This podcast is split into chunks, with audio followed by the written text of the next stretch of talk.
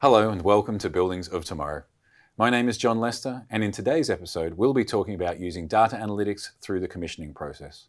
I'm joined today by Tyson Soutter, a Global Business Development Manager for Digitalisation at Siemens Smart Infrastructure. Tyson, thanks for joining us. Thanks, John. Give us an idea of how we can use data analytics throughout this commissioning process. So when when you build a new building, there's a huge amount of parties involved. It's it's a very complicated process, costs a lot of money, and to measure and, and track it, you need constant verification and checks. So what we normally see is that the building owner or the, the builder will engage in contractors, but there needs to be some sort of check. So that's when you bring in a third party consultant. Consultant and, and sometimes multiple consultants will come in to say, yeah, this is the design, this is how it's operating, everything looks great. Sign it off, we can go from there. To make a correlation between what the original intention of the building was and what you actually get delivered. Exactly. And th- this is how it's always been done. So, and that's fine, but it is very much a point in time sample of is it working or not. It nearly can be ideal scenarios. On handover day. Exactly. Yeah. Which, you know, they've, they've, they've built up to this time, you'd hope they can nail it during this period.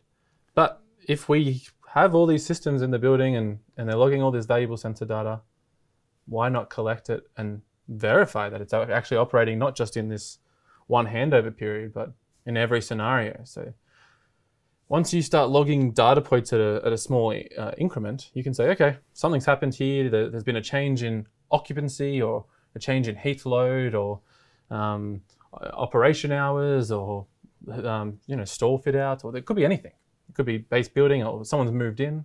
If you're logging the data during all these kind of volatile situations, you can actually see is it working to design? And it becomes very easy to identify issues. So the, the traditional payback period for these digital services, you know, be two years or three years, still very healthy.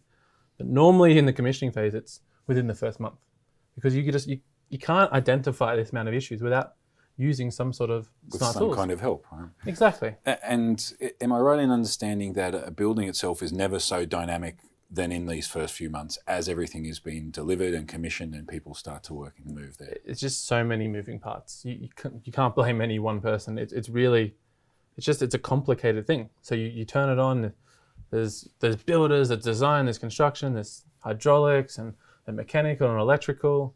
And then you need to bring it all together and make sure it works in an automated fashion, of course, it's going to be quite difficult.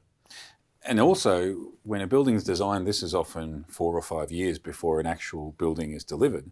And at the time, sometimes you don't know what a space will be used for or who will be occupying it. So often, the, the use of a space uh, and the heat loads and demands for that may be outside the original intention.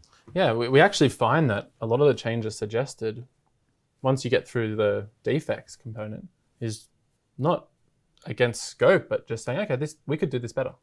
Because once you're logging the data, you can be a little bit more aggressive with how you control the building. There's always that room for error to make sure let's get this up and running and, and finished. We don't want any risk on, on delays or handover or any downtime. So the, the data builds confidence that we can control the building better.